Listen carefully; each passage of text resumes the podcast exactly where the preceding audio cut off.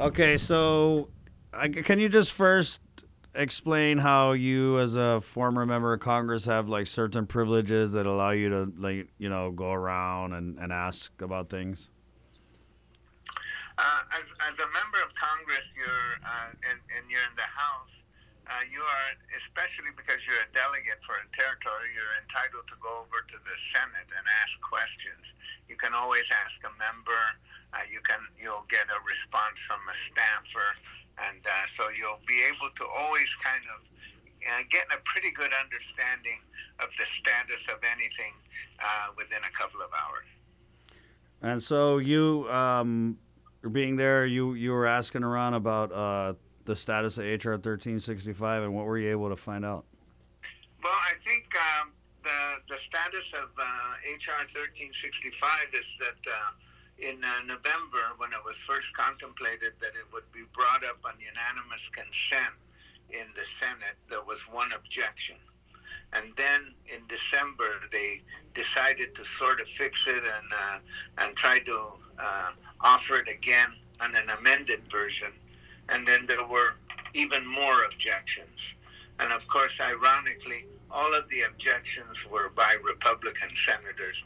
Uh, there were no objections by Democrat senators, which makes it very odd for uh, Delegate San Nicolas to uh, make it seem like the Republicans were the most helpful, when indeed the objections were coming from Republican senators. Can Can you go into more detail about the nature of uh, the first objection and the one that happened more recently?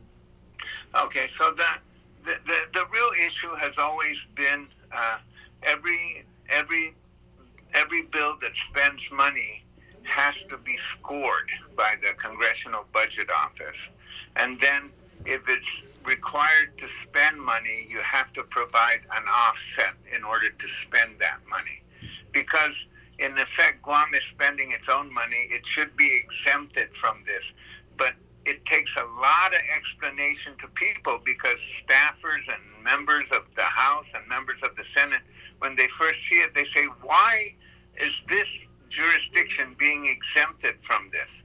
So the objection was, uh, you know, you're exempting them from scoring. So then that was the first objection. The second uh, objections were made when they decided to remove that uh, version out. And so it even attracted more attention. Why all of a sudden of the shift? And both of these, all of these objections occurred in uh, way before Bill 181 was ever passed in Guam. So these objections have, uh, in my estimation, nothing to do with Bill 181. Can you give us uh, a little more? A little. Can you can you provide more specifics on the actual timeline of these objections and when they occurred? Well, the first objection occurred in November, and then the second objections were raised as the, there was a, a, suggested amendment to be made uh, that were made in, uh, you know, around the December 18, 19 timeframe, something like that. And uh, then uh, what happened, of course, is by these objections being raised, they're now thinking, well, they could clear away all those objections and pass it on unanimous consent in the Senate this month. That's the anticipated trajectory. If they go ahead and pass it in an amended version, it then has to go back to the House of Representatives. And then the House of Representatives will have to take it up again. So it's not a real clear uh, pathway. And the pathway, the, the obstructions in the road uh, are not 181. It's not the Gov Guam legis- government of Guam legislation. The obstacles in the way is to try to explain to everyone's satisfaction how the scoring should either be done or ignored. This is something that you've kind of uh, said in our conversations in the last year. I mean, uh, coming on the after party is uh, this notion that the the delegate San Nicolas pushes that oh the federal government has Guam under a microscope and they're watching our every move, and you kind of disagree with with that. Well, yeah, it's uh, it's it's it's uh, you know, and yeah, of course, everyone is looking at what you're doing, but in this instance, it has to do not with what's going on in the Guam legislature. It has to do with scoring. It has to do with that we're immersed in it where it's getting the money. But when you're looking at hundreds of bills in various offices and staffs, and especially for, you know, chairs of budgetary committees and chairs of appropriations committees, they, they get very sensitive on this. And so there's a, has to be a lot of work. So this work should have been all done in advance of the of the introduction. But here we are, and so hopefully it still works out. But I have to say that from my point of view, uh, the the references to Bill 181 is not just misinformation; it's even disinformation. It's sort of designed to distract our attention somewhere else when the real issue is is uh, here in Washington. Uh, Congressman, what about Delegate San Nicolas uh, came here for his address and then he um, abruptly left. And before he left, he provided uh, Island Media with a statement. And that statement was, I mean, uh, you know, pretty much the gist of it was that, oh, there's been an objection and I have to rush back to Washington, D.C., and I have to try and salvage this. So, uh, you know, the local government should repeal um, 181 if these objections were made in early December, uh, how could the how could Delegate San Nicolas not have been aware of, of that? And why would he only be finding out about him now?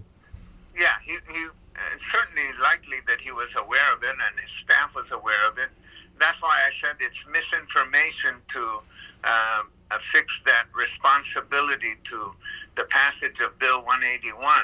And it's it could even be just deliberate disinformation. You know, it's like trying to throw our attention somewhere else when the problem is pretty clear. So, um, uh, I, obviously, it still needs to be worked out, and hopefully, it will be worked out in the uh, in the long run. But it's not a uh, it's not a, a road without a lot of obstacles. So, uh, Delegate. Nicolas has provided an end of January uh, timeline in a Facebook post. He had uh, put that you know he's asking uh, survivors to be patient. That he's um, estimating that 1365 will pass by the end of January, which is just a couple weeks away. How realistic does that seem to you uh, now, knowing what you know? Well, uh, one, we have the impeachment trial coming up in the Senate, so that's you know that could waylay things. But basically if he passed, if it's passed in the Senate, uh, there's it's still possible to pass in the Senate in an amended version. If it passes in the Senate in an amended version, it doesn't go to President Trump. It goes back to the House, where it would have to be taken up uh, under the suspension calendar. And there's more uh, complications in that than uh, than the unanimous consent calendar in the Senate. So uh, even if, the, if it passes in an amended version, and that's my understanding, is is what they're working off of now, then uh, it would go back to the House, and who knows when it will pass then. I hope I'm not asking you to speculate here, but you know, uh, uh going back to when Delegate San Nicolas left the island um, and said that you know he had to rush back and uh, salvage things, we haven't heard from him. We've received no clarification on what these um, objections were. Why do you think that is? I have no idea because he certainly has access to information.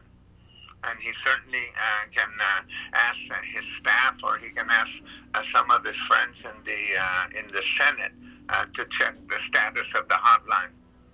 Can I just he get your? Oh, go ahead. He, he can he can do that, and so you know, rather than uh, than you know he could give a full explanation. Of course, the explanation of it is uh, is seen by some people as legislative uh, trivia. You know, oh, that's just the way they do business. It's complicated. It's this. It's that. But in this instance, I, I think we need to focus on why certain information is being released, why other information is not being released, and uh, and why uh, Bill 181 is being uh, blamed for uh, delaying this when it was delayed before Bill 181 was passed and signed.